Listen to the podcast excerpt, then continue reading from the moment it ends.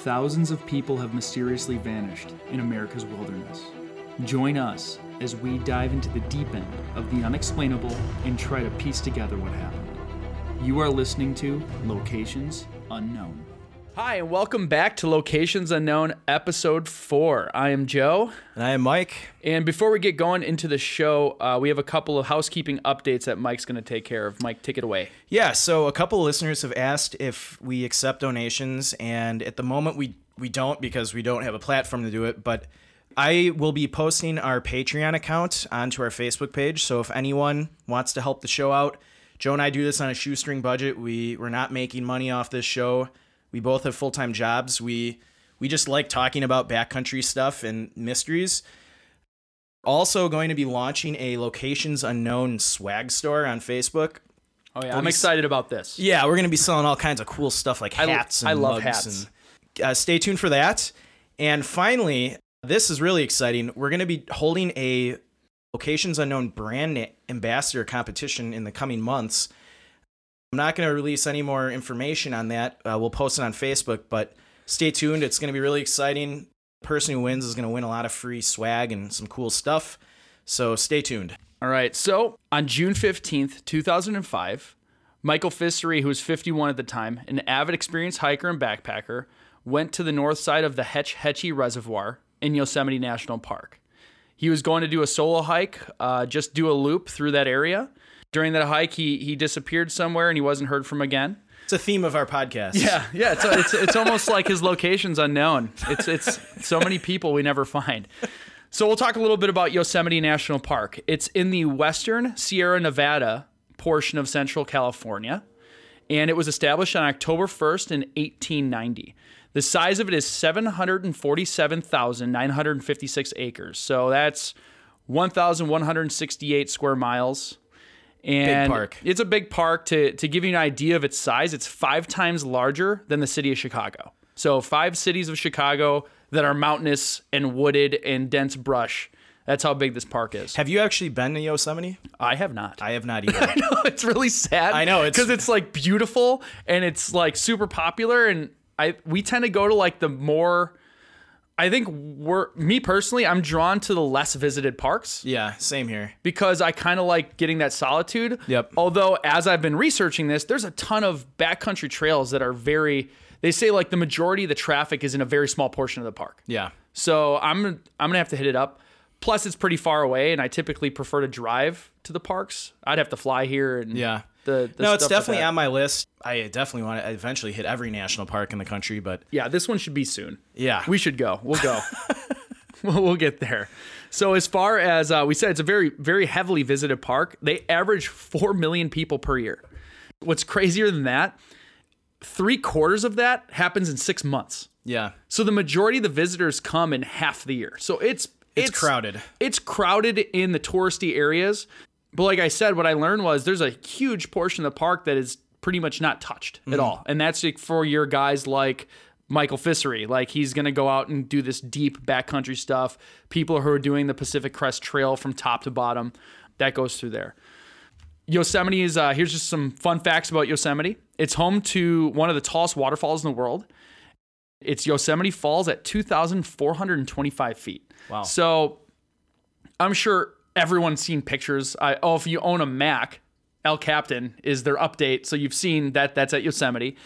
If you've ever seen a picture of a waterfall at Yosemite, it's definitely going to be that one. They have a lot of waterfalls, but that's one of the biggest ones in the world. Yeah, that's taller than the Sears Tower. Yes. Um, taller than the that tower out in Dubai. I mean, that's It's big. that's a really tall waterfall. Really big. yeah. So this one was really neat too. Did you know, Mike, that Yosemite is one of the few places in the U.S. you can see rainbows at night? I did not know that. That is, I didn't know what that was at first, but Did you look into that? Because I'd like you to tell me. I'm going to. Um, so it's world it's world famous for its waterfalls. We said, it's got a big one. There's there's lots of other waterfalls there. Basically, because of where it is and how big the the waterfalls are. Yeah. When you've got a full moon, they call them lunar rainbows or moonbows, which Moonbows. yeah, wow. moon, moonbows. Sounds like an IPA, like, like something something a hipster would drink. So in in the spring and early summer, if the sky is clear and the moon is full, it can produce enough light to create a rainbow from the waterfall's mist. I just I can't even fathom what that would like. Think about seeing a rainbow at night. Yeah. I, I don't know. Do you remember? I, just do you my remember brain, I can't wrap my brain around. Do you remember the YouTube video, the double rainbow guy? I'd like to see him do a video of seeing a rainbow at night. That would be awesome. a night rainbow. oh man, but yeah. So I mean, I would go to try and see one of those. Although usually I get in the luck where it just be cloudy and rainy the whole time. Right. So, uh, National Park Service said that Yosemite accounted for one quarter of all the SAR dollars spent in 2005. So, this is getting into a little bit of search and rescue, but basically a quarter of the entire budget for search and rescue went into the National Park Service in Which- 2005. If anyone, you know, has followed the 411 books by David Paulides or follows missing persons, Yosemite is one of the parks where there are a ton of unsolved missing persons cases. Yeah, people get hurt there all the time. They go missing there all the time. There's a lot of search and rescue going I. I filed a Freedom of Information Act request with the Park Service uh, late last year, and I was able to actually get a list of a, of I believe it's people missing before 2000 in in the park, and it's 20, 30, uh, 40 people long going back to 1900. So I don't know if it has to do with the size of the park or the terrain of the park, but it just seems like a lot of people have gone missing in this park. Starting park. to think extraterrestrial hotspot. Yeah, maybe. um, Bigfoot's lair. Yeah, that's I don't that's, know. that's his home home Yeah. base. so, yeah, it's it's it's um So that's not surprising that they spend a lot of money on search and rescue in the park. Yeah, and, and just even when you think about the volume of people too, you'd expect it, I guess, is Yeah. when you're cramming that many people in that short of a period of time. Couple other facts Yosemite Park was the first area of land set aside by the U.S. government for preservation and protection. So that was kind of the kickoff to national parks. Ironically, though, it wasn't the first national park, it was like the third. Yeah. But it, I think it's because it was like they didn't call them national parks. Yeah, it was like protected land back then. Yep. So another thing that Yosemite is famous for is the giant sequoia trees. They can live up to 3,000 years and are considered to be the largest living thing on the planet. I'd say with the exception of that like bog. Oh, That's yeah. all like an interconnected living thing. Now- they say that is technically the largest, but The it's sequoias are the ones that you, they have that road that goes through one. Yes. Right? Okay. Yeah. That's what I thought. Yeah, that's that's the one. And then um, I did read that was pretty cool. The seed for sequoia trees like super small. Really? It's like a normal size seed. Yeah. Which is it's You'd think a seed would be like the size well, of a car. you don't like. there's a lot of things like like moon bows and like that. Like you think about, you're like that's pretty cool. Like it's something that's smaller than like your fingernail grows Yeah. into you know a three thousand year old living behemoth of a tree. Yeah. You know, so it's it's nuts. One of the people directly attributed with, I, I would even say, partly making the whole National Park Service thing work. You know, preserved areas was John Muir, and he was a writer, a naturalist, and a founder of the Sierra Club. I'm sure everyone's heard of the Sierra Club. There's John Muir trails everywhere. So he was taken with Yosemite. So he went to Yosemite. He was so taken with it that he headed up he headed up the effort to preserve it, and the efforts led to that park establishment in 1890. And in 1903, President Theodore Roosevelt toured Yosemite with John, and in 1906, the park came under federal government's control. So that's why I'm so disappointed that I've never been there. I mean, you always hear how beautiful it is, but I mean, you have this guy here basically devoted his life to preservation after seeing it, mm-hmm. brought a president there, and after the president saw it, you have like the National Park Service. Yeah. So it's that beautiful. like entire governments have been formed by the beauty of this park. It's obviously great. The pictures look awesome, but I think you and I know, Mike, pictures never do any of the things we see justice. No, ever. even- even our even- own pictures, we look at them, we're like, wow, Yeah. it's way better than that. I've shown I, I've had stretches where on my you know while you're hiking you're like scared you might fall over the side and then I, I look at the video footage later and I show people and they're like oh that doesn't look that like you, you can't tell. Yeah, yeah, you, you have to be there. you have to be there All right, so we'll get into the climate of Yosemite because this will play into um, just an idea of what um, Michael was potentially experiencing. So it's got what's considered a Mediterranean climate. That means most of the precipitation falls during the during like a mild winter, and other seasons are nearly dry. So less than three percent of the precipitation falls during long hot summer. So I mean it's it's usually not rainy there, which is also probably why it's really popular. At the park headquarters, the elevation's at 3,966 feet.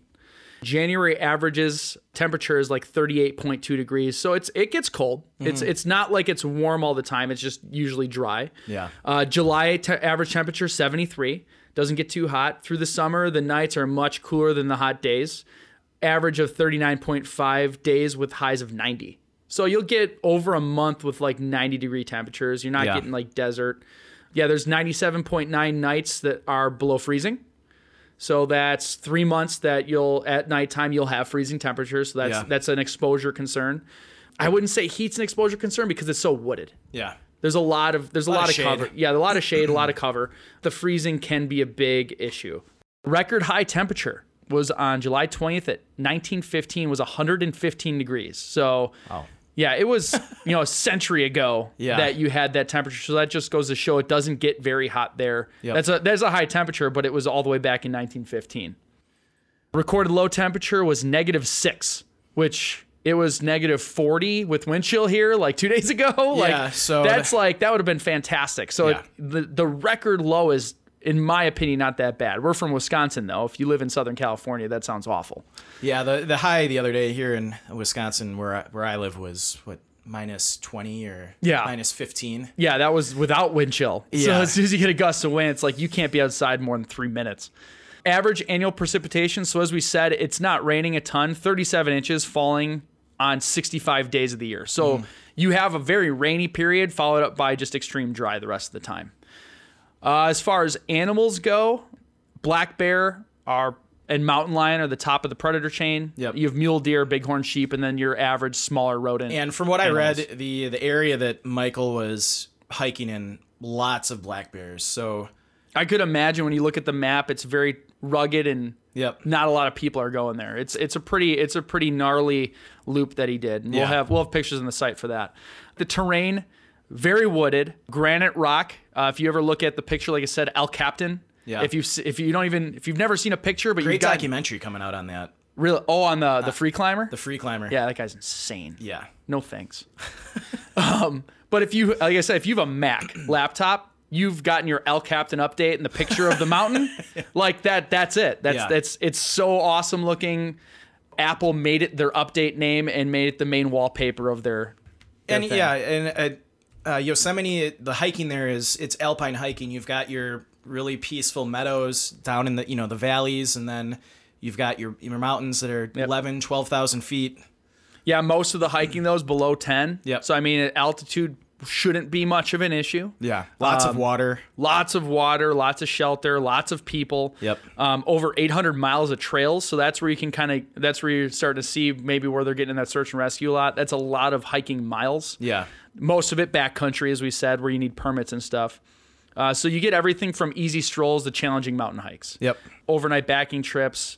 Uh, one of the most popular trails leads to the summit of the Half Dome and requires permits. So they like only allow 300 people a day to do it. And it's all lottery. So Yeah. they said it's 225 hike, day hikers are allowed to go. That's people who go out and come back in the same day. And only 75 backpackers or overnight people Mm-hmm. can go. So that's, they have that for day hikes yeah, that gives you an idea of how heavily trafficked this park is. Mm-hmm. I think this is the only park I've heard of so far. I'm sure there's other ones that has permits for day hikers. That's crazy. Usually to think where I've gone that's had day hike permits. I mean it's Um, usually the campgrounds that you're going to Yeah. stay at are permitted. Yep. You could if you can walk there and come back, you're more than happy to, but you can't camp there unless you have the Yeah. permit. That was that was that's Glacier. usually how it is. Yeah. Yeah. So difficulty in general, I would say in the traffic areas easy. It's And as you- you- difficult as you want it to be. Exactly. There's it's not a set level. There's some parks where everything's either easy or slow. This one you can get a little bit of everything. Yep. But the heavily trafficked areas I'd say are almost all easy. Yeah. All all the touristy spots are all easy and then you can get into your your your gnarly other areas. Yep. Real quick, I'll talk about the Pacific Crest Trail because that's popular. If anyone's seen the movie Wild, um, that's this is the trail goes through Yosemite. This is kind of towards the north, more north of the middle of the trail. Yep. Um, but that stretch is 2,650 miles from Mexico to Canada. So along the Mountain Crest Trail of the Cascades of the Sierra Nevada through the Mojave Desert. It takes about five months if you if you through hike the thing. And Yep. through hiking is start to finish, no breaks and Yosemite contains about 70 miles of the PCT. So again, Yeah. just roughly the size 70 miles of that trail are just Yosemite National Park. So highest point of the PCT, 11,000 feet. Not too bad. And that's at the Donahue Pass. That's at the park southern border. And the lowest spot is about 70 7,560 feet at Benson Lake. Yep. So average time to hike that is six to 10 days. That's just through the park. So I know a lot of people say if you're a PCT through hiker, they try and do like 20 miles a day to stay in a five month. So if you can imagine every day, Mm-hmm. Yeah. 20 miles to stay within your five month window. So six to 10 And- days, that's like 10 miles a day. And depending on where you're you're starting from on the trail, some of the people from what I've read like to start in April and March even. And when you're starting that early, there's sections of not this isn't in Yosemite, this is just the trail in general, where you're gonna need crampons and ice axes to get across sections of the trail. Depending on where you start, it can be a very strenuous trail. It oh, can Oh, yeah. be dangerous. Yeah, you have to plan climate and season changes. There's climate and season change. It goes through the Mojave Desert, so you have water issues there. Yosemite uh, seems pretty It's pretty strenuous. pretty strenuous. I think similar to some of the stuff we did in Glacier.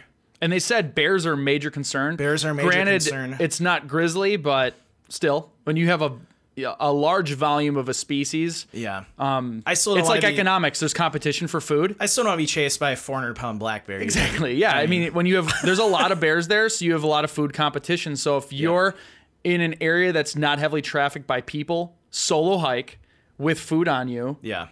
that's kind of like a target on your back. And it, it's funny you mentioned the movie Wild. A lot of people that like hiking the Pacific Crest Trail before that movie came out said it was a lot less crowded and they hate that movie now because so many people came to the trail after that that movie came out and you, you're getting a lot you now that the you know mainstream movie comes out you're getting a lot of people that are less experienced at hiking especially long distance you know backcountry hiking i read a couple forums where people are complaining about pileups on the, the trail and trash and so yeah, it's too bad. it's, It's, it's it's usually people who shouldn't be out there, like you Yeah, said, less experience. They really shouldn't be doing it, but they're like, "Hey, the movie looked cool." Yeah. and they're like, "Oh wow, hiking is hard." I'm like, Yeah. yeah, it's, it's a lot of work. yeah exactly So yeah, that's that's the basic overview. Um, we threw in a little extra for the PCT because it is popular. So if we make it more popular, sorry.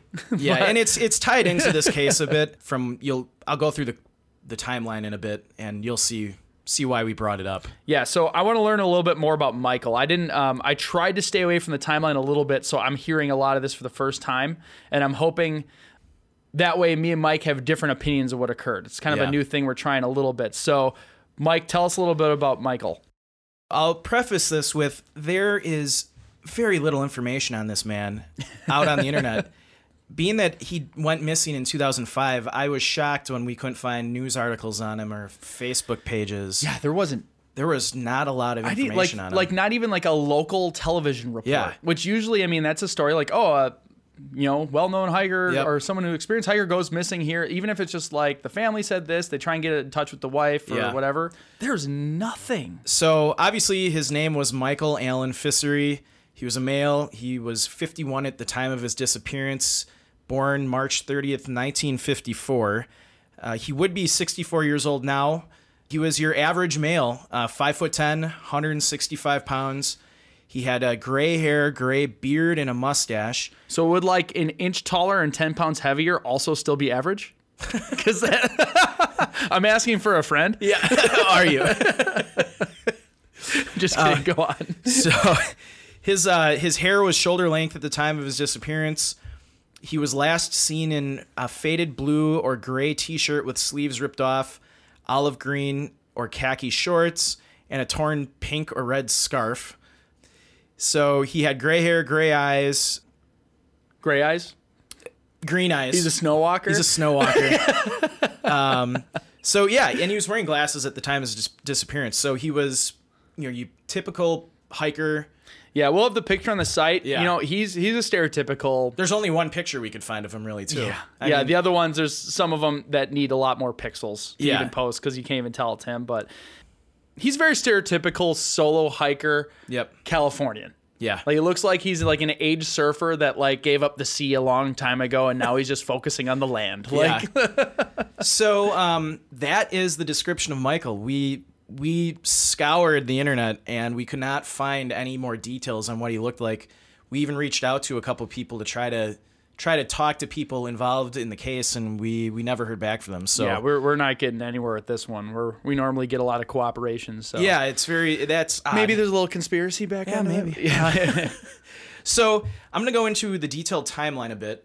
Again, this timeline is very, for being so recent, it's got a lot of barely any information. That's where I was trying to go with that. yeah. So, like Joe said, on June 15th of 2005, Michael visited the north side of Hetch Hetchy Reservoir in Yosemite National Park for a solo hike. His plan was to hike to Rancheria Falls, uh, Tiltill Mountain, Lake Vernon, and then through the Beehive before returning to Hetch Hetchy Reservoir. Now, reports say, and we've been trying to find out where these reports came from.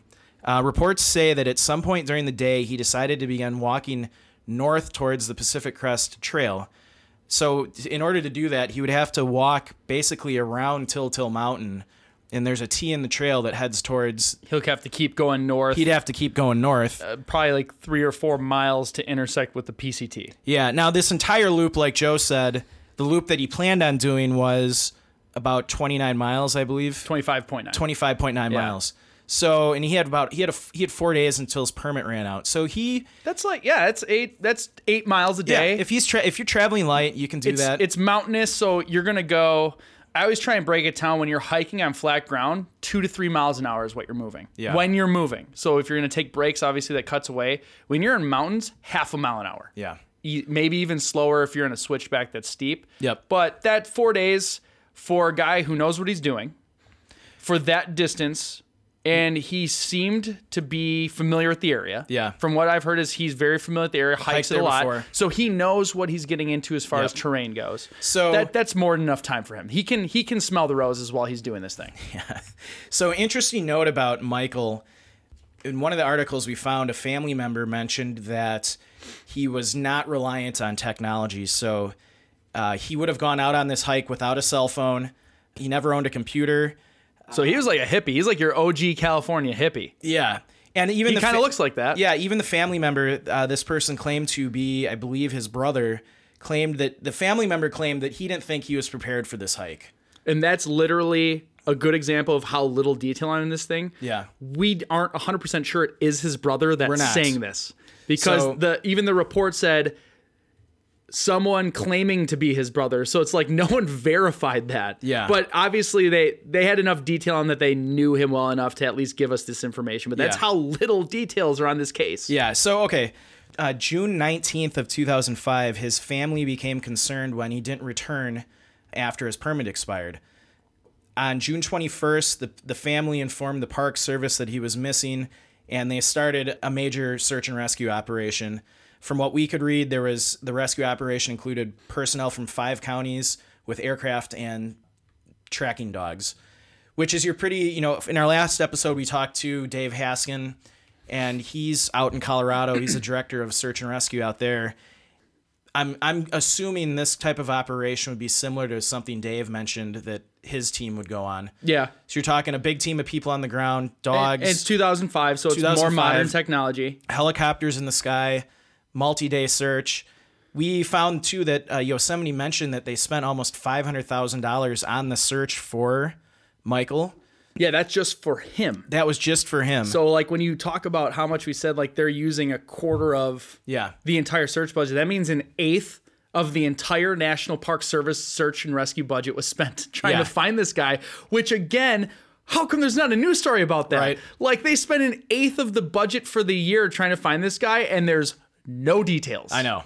Like what like what's going on? I do plan to uh, file a FIO request with the Park Service on Michael Allen in the coming weeks. So yeah, they've got to have something. there's got to be a case file or we something. just we, we usually have like a two week period where we're trying to reach out to people and sometimes they'll respond to say oh i can't and Yep. those good reasons that's fine like we're not even hearing back so Yeah. hopefully hopefully we'll get something So going. the the search and rescue operation, they searched the area around the reservoir and the Pacific Crest Trail because they actually they actually found his backpack. Which uh, now this is interesting. There's disputed reports of what was found inside his backpack. Um, there's reports that the backpack contained a topographic map, a camera, and a bottle of water, and the backpack itself was found near Tiltill Mountain. So we know there was a backpack found near Tiltill Mountain. So, So the undisputed part is backpack found. We know there's a backpack. We know it was near Yeah. Mountain, and it was at the base of Tiltill. So like off the trail. we don't know. There's no information on where the backpack was found. There's also They made a claim he deviated from the path. That's why it, it had to have been off the path. I'm assuming it, because they found it otherwise off the path. otherwise someone ran into him that knew he deviated. Yeah. and there's no report of that person. So they must have found it off the path. So normally we usually have more detail on the search and rescue operation, but we don't know how long it lasted. We don't know how many search and rescue individuals were involved, but we do know that no other items were found. His body hasn't been found. There's been no real No official report of the pictures on the camera. Yeah, no Like, official theories have been released that we could find on what they think happened to him. It's like we said, it's a very rugged area, and there's lots of animals, and it, it's highly trafficked. So there's a whole range of things that potentially could have happened to him. just to get to back to like the the idea of this loop the loop is basically a, a a circular trail that brings you back to where you started Yep. and this loop goes just north of Tiltill Mountain but what we said before when they said he's heading towards the PCT there's like an extension on this thing where you can go arguably another six miles total Yeah. to intersect with the PCT and come back and up in that area there's a lot more lakes there's a lot more streams and rivers so Yep. thinking as a solo hiker who's got time and i'm just i'm putting myself in in Ficery's shoes. That looks like from the map alone it could be a really cool place. Yeah. if i'm ahead of schedule i would go farther. I would go north more and check that stuff out. So that's where you know they said he talked about potentially going up to lake vernon. He talked about all these detours he might take that to me is a guy who's going to take a detour if he knows he can get away with it Yeah. and then there's also the the issue with is there complacency because he's experienced And I have I have an issue with stating that he's experienced. I think there's two different levels of experience. like Maybe experience meaning he hikes a lot meaning he, he's hiked a lot, and experience in that he knows what he's doing. I think like he's survivor man experience or bear grylls experience versus i go hiking I go hiking a lot 50 times a year Yeah. but it's usually day hikes because um, a lot of comments I've read on different articles that we were able to find, people keep bringing up the fact that you know he had this itinerary when he went out, and I know from a fact, and Joe knows this, when you get backcountry permits, you have to tell the rangers where you're going to be, you know, the entire time you're out in the park. So if you're going to campsite A, then I'm going to campsite D, and then I'm going to be here because they and you need- better be there. Yeah, 'cause like, they they're, need- they're not going to scream at you, but like No, they're not gonna keep- get in they- trouble, They keep but- tabs big time. There's when we were in Glacier, that Canadian group like Yeah. skipped a campsite and did, and then went to one they didn't have a permit for, and Yep. they were like tracking them down because we saw those two guys come by. Like, have you seen these people? Yeah. they're they're permit hopping. It's like, how do you? I'm like, I didn't. Even, I'm like, how do you even know that? the, the the first red flag with Michael is he he's changing his itinerary on the fly while he's hiking out in the backcountry, which is a big no no. it doesn't help search and rescue. It doesn't help search and rescue. They they think he's going to be in these spots at these times, and all of a sudden he just decides, oh, I'm going to go to the Pacific Crest Trail instead of. in a very mountainous, very valley ridden area. And I don't know- That's already I don't know- 25 miles long. Yeah, I don't know any experienced. I'm doing air quotes. Experienced hikers that um, are going to you know have an itinerary set up on a multi-day backcountry trip that's you know 30 you know 25 miles into the backcountry and just on a whim decide to change their plans. So that that is why I kind of have an issue with when people you know claim he was an experienced hiker. Yeah, because he did things that are more cocky than experience driven. It it to me it sounds like he may have not have been prepared for the hike. Uh, he maybe didn't have the correct gear, the correct clothing. He obviously had a topographic map. But theoretically, we don't know for sure. It was disputed Yeah. claims, but that would be a good thing to have, especially in a mountainous area like Yosemite where he was hiking. I, I think that's a, a a claim that everyone says he experienced. I I kind of question that on the very little information that we know. Well, and it's so it's it's during the period of the year where it's not rainy. It's Yep. it's pretty warm. I'd be interested to know if it's like it started raining and got colder than necessary potentially then. Based on what he you know he was in like the ripped sleeveless shirts things like that. It's I mean based on what he was wearing, he- it sounds like it was pretty hot was- out. the backpack was found with just those three things. So let's let's dispute those things. They three articles i don't know how that's disputed. If you find a backpack with three things in it how can you get that wrong? But like where's the food? Where's the tent? You're gonna be out there for is he that much of like a naturalist type like i'm gonna find my own shelter He's going to build his own shelter. yeah i don't need a coat i don't That is stuff. shocking to me that that that's all they allegedly found in his backpack. I, if you found my backpack out in the woods and I went missing, it would be 40 pounds yeah, full I'm- of stuff. Yeah, I, I have cr- I have crap that I wouldn't bring in my car, Yeah. but I'm carrying it, which is just dumb. So that, like I said, that leads me to think that before we even get in a theory of what potentially happened to him, I think this man was unprepared for the hike he was going on, unless he had a four day permit and was only going out there for a day. He was just going, but his plan to make that big loop, like you said, is a 25 mile loop, which there's no way you can do that in a day. Yeah, even that, if that's that's that's like Olympic level running. Yeah. you know, there's I'm sure there's people out there that can do it. His age, based on his build, based on the pictures we're looking at, Yep. it's not like this guy was doing Boston marathons and winning them. Um, like Though we that- don't know. He yeah, maybe that- did. Maybe there's zero. there's not a lot of details, so I'm profiling him right now. Yeah, it's it's it. It seems like so. Okay, how about this? Is it possible he went that went out there to commit suicide?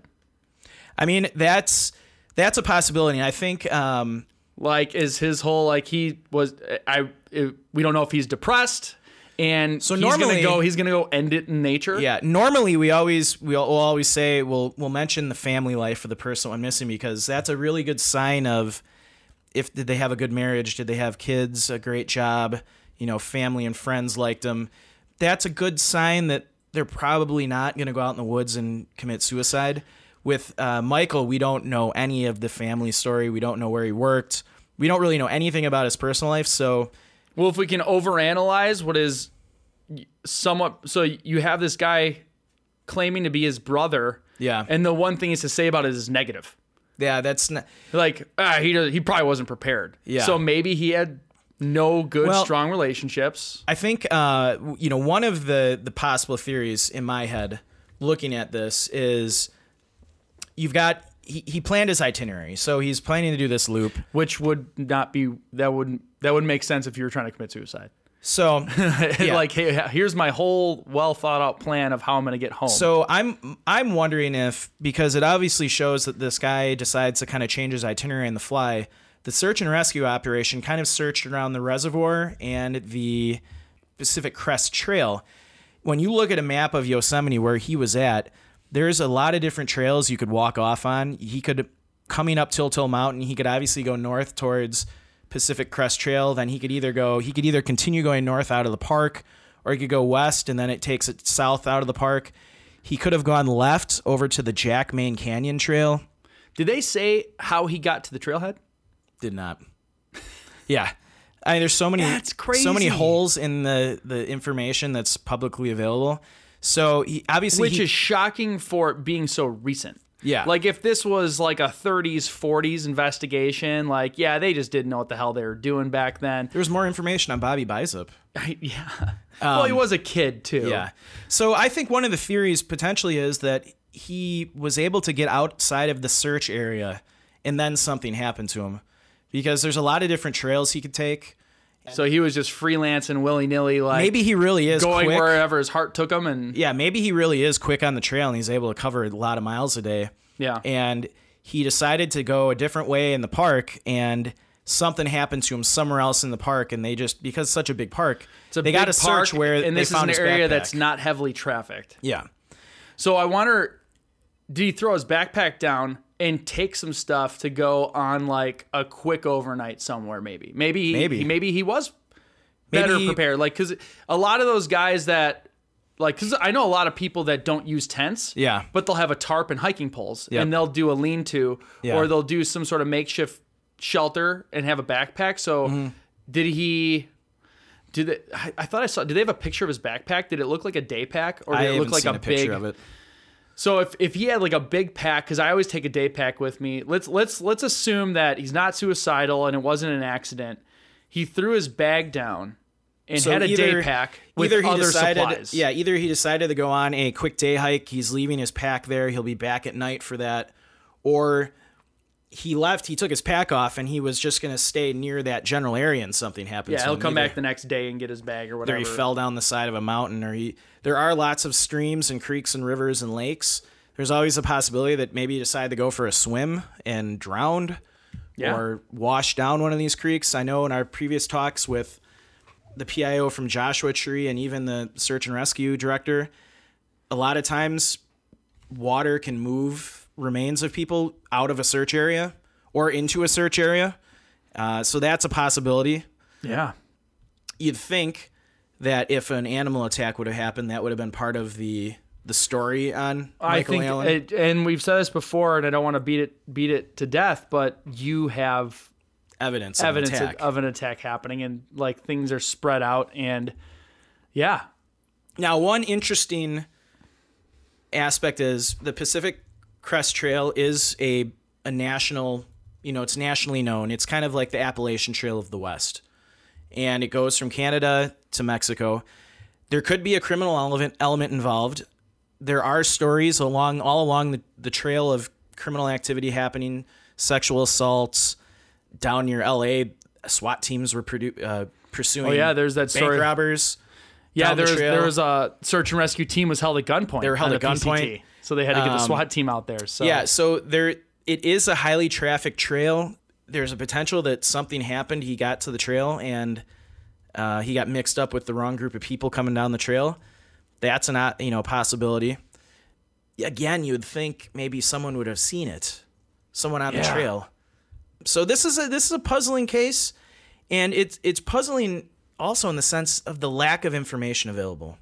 I I'm shocked that there isn't a news article on this. Yeah, anytime or- we get some of these old cases, you know, we're missing certain details, like little things that nowadays, like they don't they don't miss anything. They they record everything nowadays. So This like is like having a puzzle and missing two thirds of the pieces. this is like missing like 99 like you have like the border Yeah. and then, and then that's it like yeah we know he was here and then he was gone yeah, that's the official thing Yeah. like, like, we found a backpack we think and we, I- we don't know what was in it I I know you had you had a theory. I think for me personally, I think the most logical explanation is he he hiked out of the search area and then something happened where he either injured himself to the point where he couldn't hike back or an animal attack or something else. and it was just yeah it could have been a bear could have been a bear. Maybe he was off trail and yeah in that terrain if you're yeah i mean i'd love to i'd love to get we, we reach out to a couple of the search and rescue people that do that area i'd love to know their tactic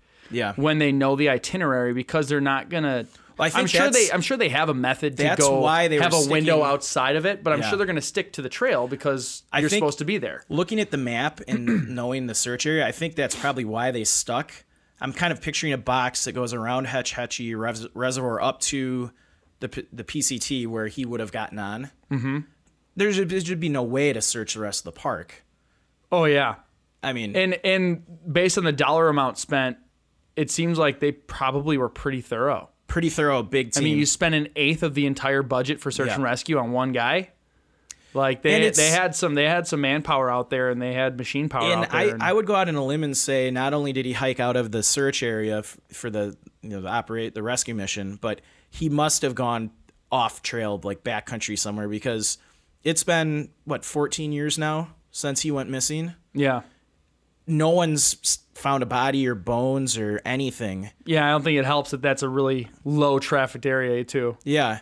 So we he- should do that loop when we go there. we, we could do Get some loop. tourist spots and do that loop because it looks like it's a pretty neat one. It does look pretty cool. It looks it looks really cool, and it's funny saying that because we're looking at a topographical map. like, like we're not looking at pictures. We're looking at a topo map and just kind of referencing our experience of when you have ups and downs and that much water. Like it's probably lush. Yeah.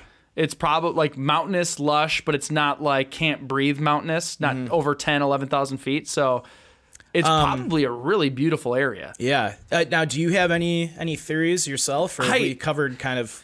Well, I like the one for show reasons, like you try and think of like the bombshell. Yeah. Like, and for me, it was like, oh, what if it was on purpose? But then there was too much planning involved. if you're going to do that, why bring a backpack? Like, And why have an itinerary? Why buy a permit? A lot of times, those people that go out in the woods to commit suicide, they'll leave some type of note in their backpack.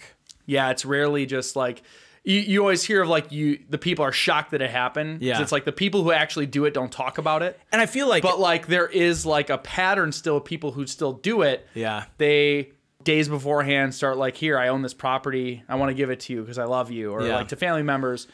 I mean, I don't think you can rule suicide out. I think with the incredible lack of information on this guy, Anything's possible. I possible. think you can't rule anything out. Yeah. I'm definitely gonna get try and get the case file from the National Park Yeah, that would be this one would be I'd say of all the episodes, this one would be the best update just to get detail on because I'm just thinking of so much that it could be. Yeah. And one more piece of small information. know. Like I feel like could at least like if we knew about his rule a personal couple life. things. Yeah, if we knew about his personal life, maybe we could rule some stuff out. Yeah. If we knew about his personal life, if we knew, if we had some eyewitness reports maybe before he got into the park, so we absolutely knew he was at Hetch Hetchy. I mean, we know he was in that area because his backpack was found at Tiltill Mountain. Yeah, and that's like the only thing that we can think of because to say he deviated from the plan to have me no says idea. yeah to me okay, but that of all the things they said, they weren't even sure the guy who made the statement with his brother. Yeah. but they seemed pretty confident he deviated from his plan. Yep. that had to have been where they found the backpack. And- otherwise, then there's somebody that talked to them Yeah. that they didn't name. And they found credible enough to to guarantee that oh this guy said it and here's why we believe him. I think exposure injury in this case is probably a very likely scenario, especially Yeah, if he didn't have first aid kit or anything. it sounds like he i mean to me personally i've gone on many hiking trips it sounds like he was just completely unprepared to be out there for multiple days i Yeah. always carry a first aid kit radio sometimes When and my rule is again, like you said, everyone says experience, experience. Is that just because people that know him know he hikes a lot? That's what I because. I don't wear shorts when I hike ever, yeah and it's not because I don't think they're good. I have the breakaway ones for exposure purposes, for safety purposes. Like pants are the way to go, even in desert. Yeah. Like you think about, oh, I need to stay cool. Yeah, if you're a tourist. Yeah. But if you're hiking and you're trying to preserve water, you don't want UV on you. You want to stay cool. Moisture wicking will help. Yep. So anyone that goes in like like it seems like he probably like got out of a dead revival concert and then went for a hike the way his description was. He's dressed like torn off shoulder yeah. torn bandana shorts probably had socks with sandals. I'm gonna go hike in the mountains now. Yeah it's, so yeah maybe he hiked a lot but was stubborn. Yeah. maybe that was what it is stubborn arrogant maybe uh, I don't want to speak ill of the currently missing. No, but, and but, but honestly- yeah, I mean, it's there's I've met a lot of people out there that and people you they have their trail name and they Yep. obviously hike a lot. They're just not dressed appropriately, and it's more like, oh, we're tough. Yeah, we hike so much, we don't need that. And honestly, if anyone listening knows this family or maybe family members eventually listen to this, we would love to talk to you and even interview. We would love to do an update show on this because there's a lot of interest interest in this missing persons case. If you just Google his name, everyone is It's all talking about the same thing. yeah, because there's no there's no data, there's no info. there's no data and info. we would love to get information from the family or potentially anyone that worked on the search and rescue They operation. spent, they spent almost half a million dollars Yeah. searching for this guy. No reports. this is least, definitely a case we found. I would like to come back and revisit Yep. once we have more information, because like you said, it's we're filling in a puzzle with you know missing pieces here. I would say to say like final theory of the thing. I'm I think I'm with you. Injury exposure. Yeah, I think I think injury exposure is the best. Injury exposure with a a dash of animal attack. Like, yeah, I think I think he went out on this loop. He got near Tiltill and he decided, you know what, I'm deviating from my original plan. I'm gonna hike to who knows where he went, but he he hiked somewhere else. Either he went up the uh, north or south on the PCT, or he took one of these other trails. He eventually got outside of the area that he was hiking, outside of the search area. Something happened. He fell. yeah. He came succumbed to exposure. I feel like I'll rule out criminal element because of where it is on Yeah. the PCT. If you're on the PCT at that point, or even on this loop, you're there for hiking, not for criminal activity. Yeah. Like so when you uh, when we talk about the guys that were, the SR that was held up, that's outside LA. Yeah, That's 85 near the- miles outside Yeah, LA. or there's portions of the PCT that go near towns. Yep. that where people are gonna pray. Maybe they're looking for a solo hiker who's a woman to take advantage of. Yeah. That's gonna be within a certain amount of miles of a town. Yep. Versus, you know, there's there's creeps that hike as well, Yeah. but then the odds of running to running into a PCT through hiker in the middle of Yosemite Yep. on a 70 mile stretch that's not near any main town, Mm-hmm. I would say is rare. Yeah, I think, like I said, I think he he hiked outside of the search area. He probably was off trail. He probably went off trail, injured himself, either fell, broke a leg or something, couldn't get out, succumbed to exposure, and no one's found him in 14 years because it's a big park. He was off trail. Now, there's a good chance maybe down the road someone will come across his remains. Or But- he's super experienced and he's living as a hermit out there. I mean, there's Yeah. people that go out to disappear and live successfully. There's that one oh that one was it New York? The guy lived in a cave for like 15 years. I remember that. I don't remember It was an, like an old man and he like they like finally found him one day and they're like, "You owe taxes." Well, I know, I know. When we were out hiking in Hawaii, we on Kauai, we went into the Kalalau Valley, and we ran into people that lived in the jungle there. oh, cuz there's free food and Well, they- they're just like growing. It was like the Garden of Eden. You could eat food off trees. Yeah. There was like no spiders or snakes, and these people that were out there for years at a time. Most of them from the mainland. That sounds amazing. I know. Gonna- when my kids get out of the house, I'm gonna go live there. What's the Wi-Fi like? So we can podcast There's still. no Wi-Fi, I know, no I'm cell joking. phone. but then it'll be satellite. So um, those are our theories. Uh, Yeah, I this one's uh I'm with you. I think exposure injury Yeah. with a potential animal or purposeful. I'm even shying away from from suicide maybe. Like I said, if he's a big hippie, yeah. maybe he's out there living off the land somehow. Yeah, I don't know. Seems like a bad spot to do it, but we need to know more about how his personal life was to kind of make a judgment on, you know, to fully rule suicide out. yeah. So, you know, those are theories. I don't know. You have anything else to add to this one or? No, No. no. Just please, um, like I said, we, in the last few episodes, we're getting a lot more followers, a lot more listeners, a lot more people are interacting with us on the site. Yep. This one's open, man. Tell us what you think. Tell us what you think. If if we get some sweet theories from listeners, we'll open up the next show and go over what everyone else thinks. If if I if you guys have some earth rattling or earth shaking, if you're from the local area and you have a news report that you want to share, send it our way. Yeah. And we, we tell anyone if they're experienced in search and rescue or they're park rangers, we'd love to talk to you as well. Keep following us on Facebook. Uh, like us anywhere you're listening to the show. If you're on Apple, iTunes, or Stitcher, leave us a, we a have review. we have YouTube now. We're on YouTube now. Yeah, we got to bring that up. We got YouTube going, and uh, we've been uh, Mike's been posting a lot of the national park PSA videos, and Yeah. we, we just started a two separate mini series. of we're calling "Get to Know Your Host," where we're just posting our personal videos of our hikes and stuff. And Yeah, hiking with the hosts. We're gonna post interesting videos from our years of backcountry hiking and scuba diving. In Joe's case, um, the hiking of the sea. Yeah. that's what I call it. um, so yeah, just interact with us on all the different platforms we're on. And like I said, if you're on Apple iTunes or Stitcher or Google Play, leave us a review there. That you know lets us know how we're doing. Stay tuned for some of the interesting contests we have coming up in our swag store. We uh, hope you enjoyed this episode, and we will Yeah. talk to you soon. yeah, thanks for tuning in. See you guys later.